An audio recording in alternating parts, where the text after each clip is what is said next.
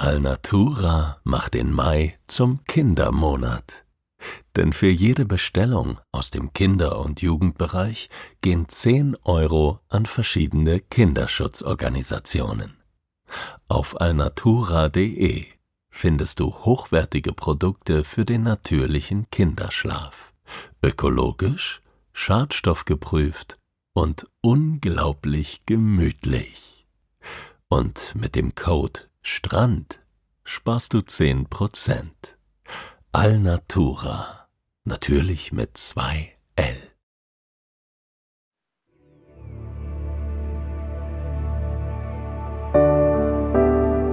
Schlaf gut. Träum was Schönes. Das waren die Worte meines Vaters. Auch er hatte seine Mühe mit dem Einschlafen. Doch wenn er schlief, dann träumte er vom Reisen. Ich erzähle hier von diesen Reisen. So wie es war und so wie es hätte sein können.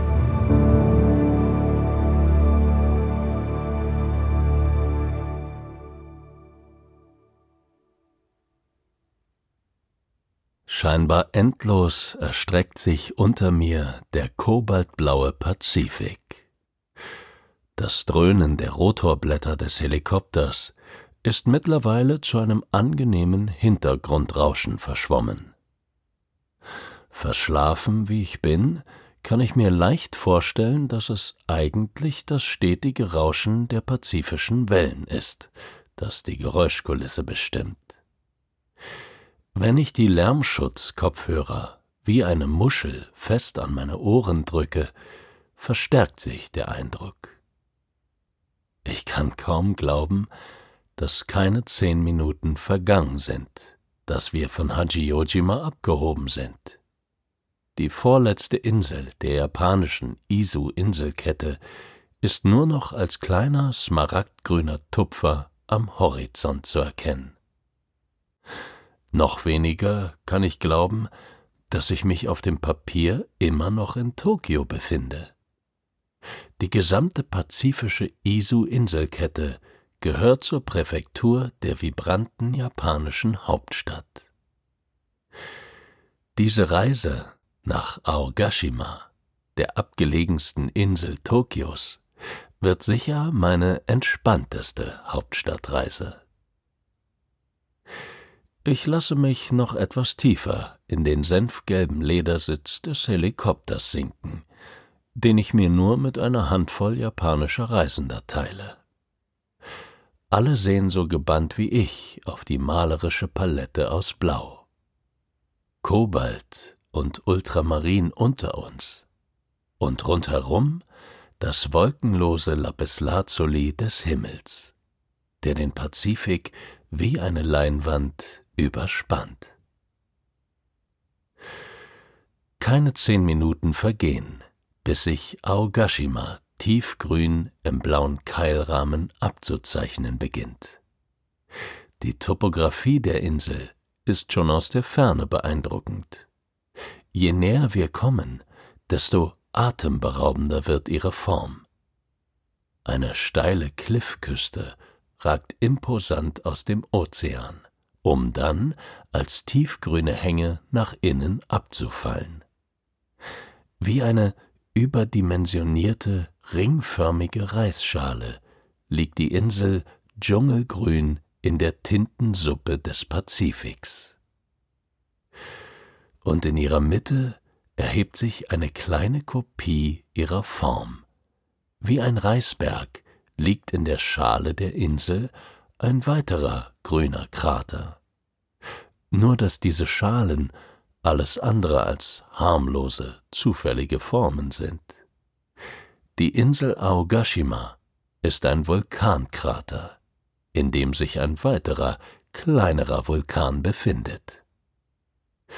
Kurz wird mir mulmig zumute. Ich bin tatsächlich kurz davor, auf einem aktiven Stratovulkan zu landen aber rasch weiß ich mich zu beruhigen.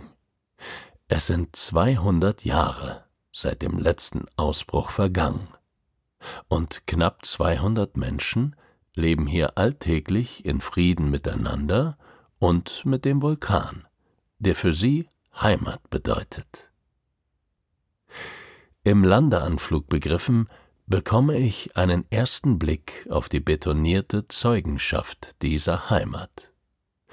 Einige Siedlungen sind erkennbar, aber der Großteil der Insel ist unbewohnt. Das überrascht mich nicht.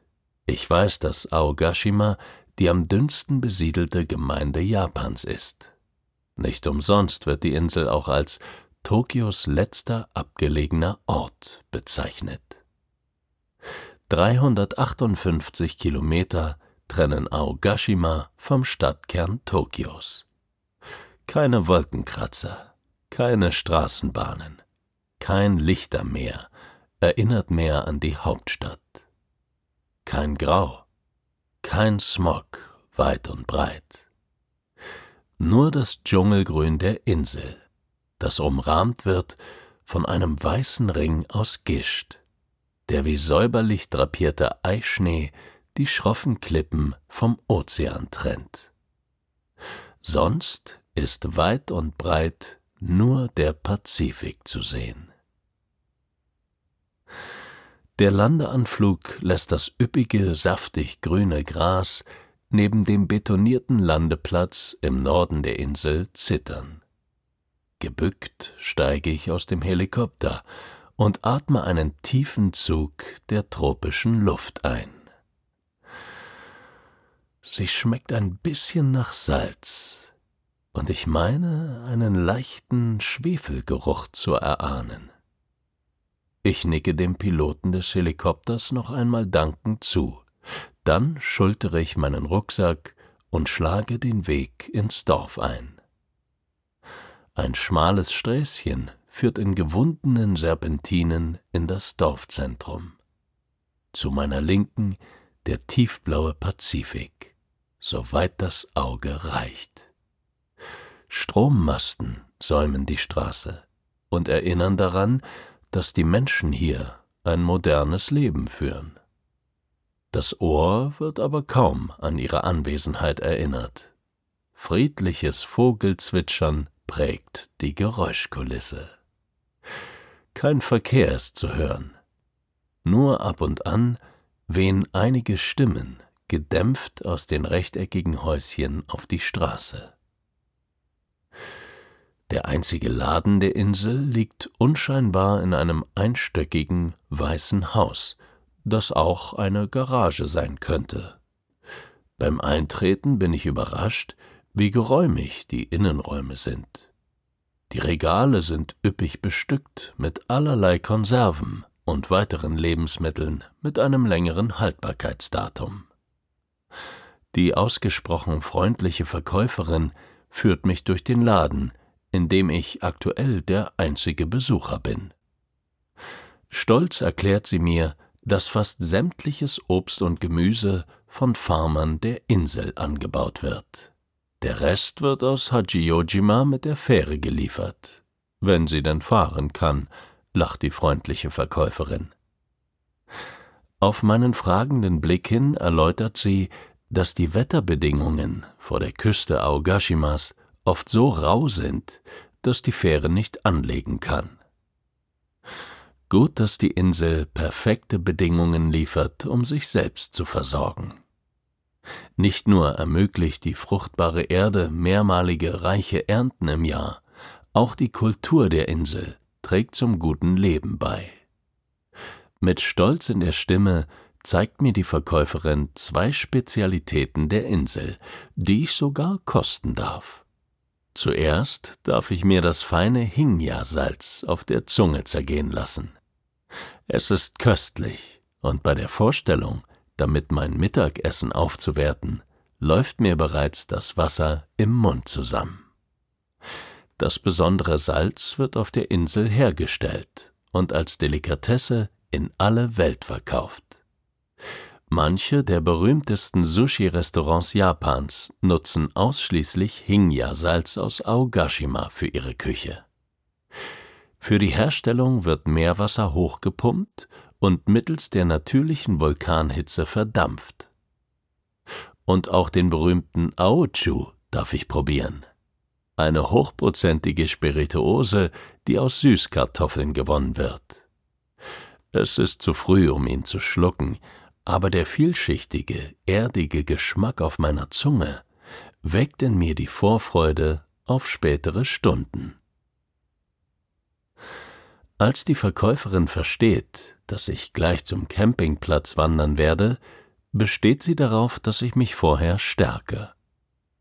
Der traditionelle Hühnersuppeneintopf der Insel, Torinabe, lässt mit jedem Löffel Stärke in meinen Körper fließen. Mit neuen Geschmäckern auf der Zunge, mehr Kenntnis über die Kultur meiner Umgebung und einem Proviantpaket mache ich mich rundum gestärkt auf den Weg zu meinem Campingplatz, der im Herzen der Insel liegt. Mitten im Dschungel des inneren Kraters. Ich laufe auf der geteerten Straße. Kaum ein Auto ist unterwegs.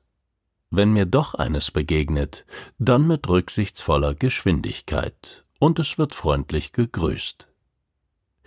Die Vögel zwitschern mir ein Konzert, das die brütende Mittagshitze erträglicher macht.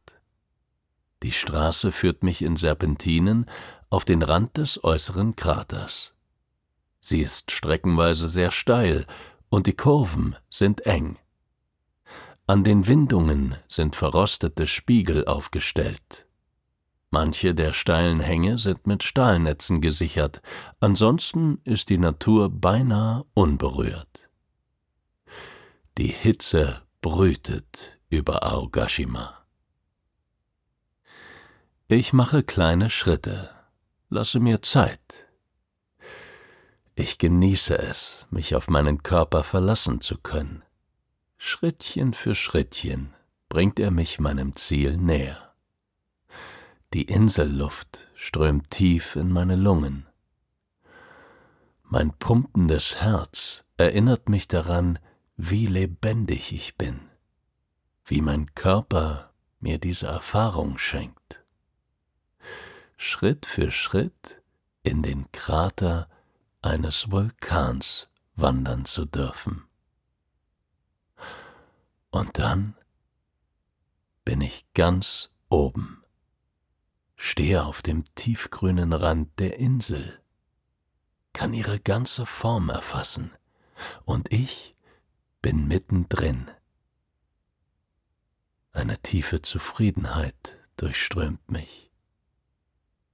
Ich genieße den Ausblick auf die Weite des Pazifiks, auf den inneren Krater Aogashimas auf die steile Kliffküste, an die hohe Wellen ihre Gischt werfen. Dann wage ich mich an den Abstieg. Der dichte Dschungel wird immer schöner, je länger ich laufe. Farnartige, große Pflanzen neigen sich über den Pfad, werfen ein Schachbrettmuster aus Licht und Schatten darauf. Imposante Lianen ranken sich von den beeindruckenden massiven Bäumen. An eine hänge ich mich. Ohne Mühe hält sie meinem Gewicht stand, lässt mich über den Pfad schaukeln. Aus den Kronen wird das Vogelkonzert immer polyphoner. Der älteste Baum der Insel soll sogar die letzte Eruption vor 200 Jahren überlebt haben. Immer wieder meine ich, ihn gefunden zu haben.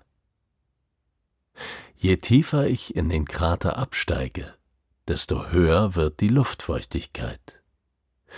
Mit jedem Schritt scheint ein weiterer Moskito zu mir zu stoßen.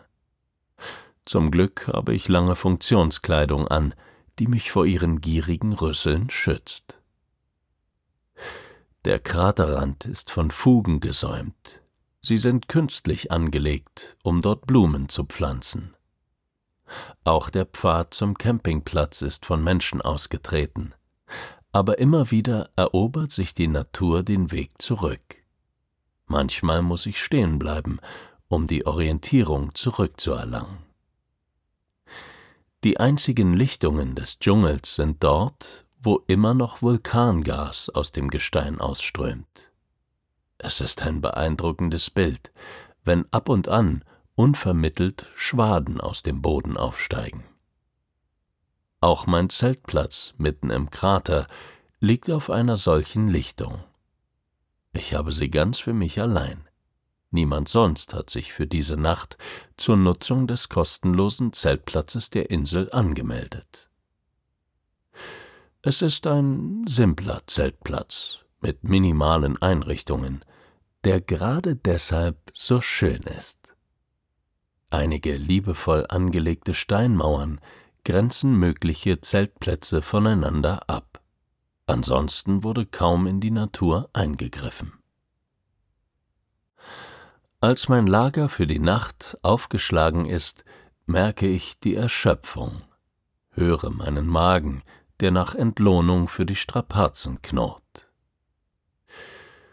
Außerhalb der Anlage gibt es einen öffentlichen Picknickplatz, den ich erkunden will. Mit meinem Proviant in der Hand folge ich den Schildern, die mich durch den Dschungel dorthin führen. Unweit der Inselstraße bieten einige geothermische Lüftungsöffnungen der Öffentlichkeit hier einen Vulkangrill, um mit rein natürlichen Ressourcen zu kochen. Der Vulkandampf, der hier aus der Erde kommt, ist heiß genug, um Essen zu garen. Der Grill besteht aus einer Art Betonquader mit Einlassungen, in denen fritteusenartige Siebeinsätze liegen. Dort hinein lege ich die Eier, den Fisch und die Süßkartoffeln, die mir die Verkäuferin als Proviant genau hierfür mitgegeben hat. Unter dem Ofen ist ein Hebel, mit dem man das Einlassen des Vulkandampfes regulieren kann. Ich probiere ein wenig mit dem Hebel herum, bis ich die richtige Temperatur für ein sanftes Garen gefunden habe. Nun heißt es warten. Unweit der Öfen befindet sich eine Vulkansauna, in der ich für einen geringen Eintritt mit natürlichem Vulkandampf so richtig schwitzen darf, während ich auf mein Essen warte. Nach nur zwei Minuten ist meine Haut feuerrot und ich verzichte auf einen längeren Aufenthalt. Aber ich merke, wie das Schwitzen durch das schweflige Vulkangas meinen angestrengten Muskeln gut getan hat. Ich erfrische mich mit einer kalten Dusche, trete zurück ins Freie und begegne dem Ausblick auf den Dschungel mit erneuter Freude. Es dauert nicht lange, bis ich die köstlichen Inselprodukte im späten Nachmittagslicht mit Stäbchen in meinen hungrigen Körper verfrachten kann. Das Hingya-Salz macht das simple Essen zu einer wahren Delikatesse. In diesem Moment verspüre ich eine einzigartige Verbundenheit mit der Natur, die hier alles bietet, was es zum Leben braucht, wo sogar die Hitze zum Kochen einfach aus dem Boden steigt. Ich kann die Menschen verstehen, die allen Widrigkeiten zum Trotz auf dieser Insel leben und bleiben wollen. Diese Insel, die Generationen mit fruchtbarer Erde zu nähern wusste, deren heißer Dampf das Leben so viel einfacher macht. Diese Insel, die auf engem Raum so viel Reichtum bietet. Diese Insel, die Frieden und Einklang mit sich selbst zu schenken vermag. Im letzten Tageslicht laufe ich den gewundenen Dschungelpfad zurück zum Zeltplatz entlang. Das warme Licht verwandelt die Umgebung, legt einen glutroten Zauber über die Wurzelkunst, die Lianenperformance, das Kronenmeer. Ich schenke mir einen großzügigen Schluck Aochu ein und warte auf den Sternenhimmel. In Aogashima gibt es so wenige Straßenlaternen, so wenig künstliches Licht, dass viele Menschen auch nur für die Sternenbeobachtung auf die Insel pilgern.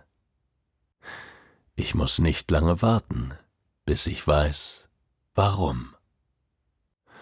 Die Milchstraße fließt in ihrer ganzen Pracht über die Lichtung. Kanopus, der zweithellste Stern des Nachthimmels, leuchtet wie mehrfach verstärkt gen Erde. Und als wäre das nicht Glück genug, bin ich zur richtigen Zeit am richtigen Ort.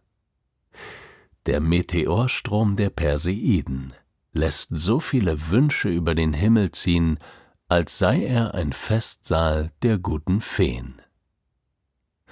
Dass ich ihnen nur winken will, nichts wünschen mag, das ist das größte Glück. Es ist warm genug, um das Außenzelt abzunehmen und mich nur unter dem feinen Innenzelt in meinen Schlafsack zu kuscheln. Ein Wunsch nach dem anderen schwebt über Aogashima, um ungenutzt in den Pazifik zu fallen. Hier haben wir alles, was wir brauchen, aber danke trotzdem, Universum. Mit jeder Sternschnuppe werden meine Lieder schwerer. Kanopus blickt auf mich herab. Und ich schwinge mich noch einmal an imposanten Lianen durch den Krater. Lasse einen Vulkan mein Essen gar atmen und meine Haut erröten schmecke Hingya-Salz auf meinen Lippen und lasse eine pazifische Brise durch mein Haar fahren. Noch einmal wird ein Helikopter zum Rauschen des Meeres. Und noch einmal umschmiegt mich kobaltblau der Pazifik auf meiner Vulkaninsel, während der Dschungel seine Nachtvögel ein Schlaflied für mich singen lässt.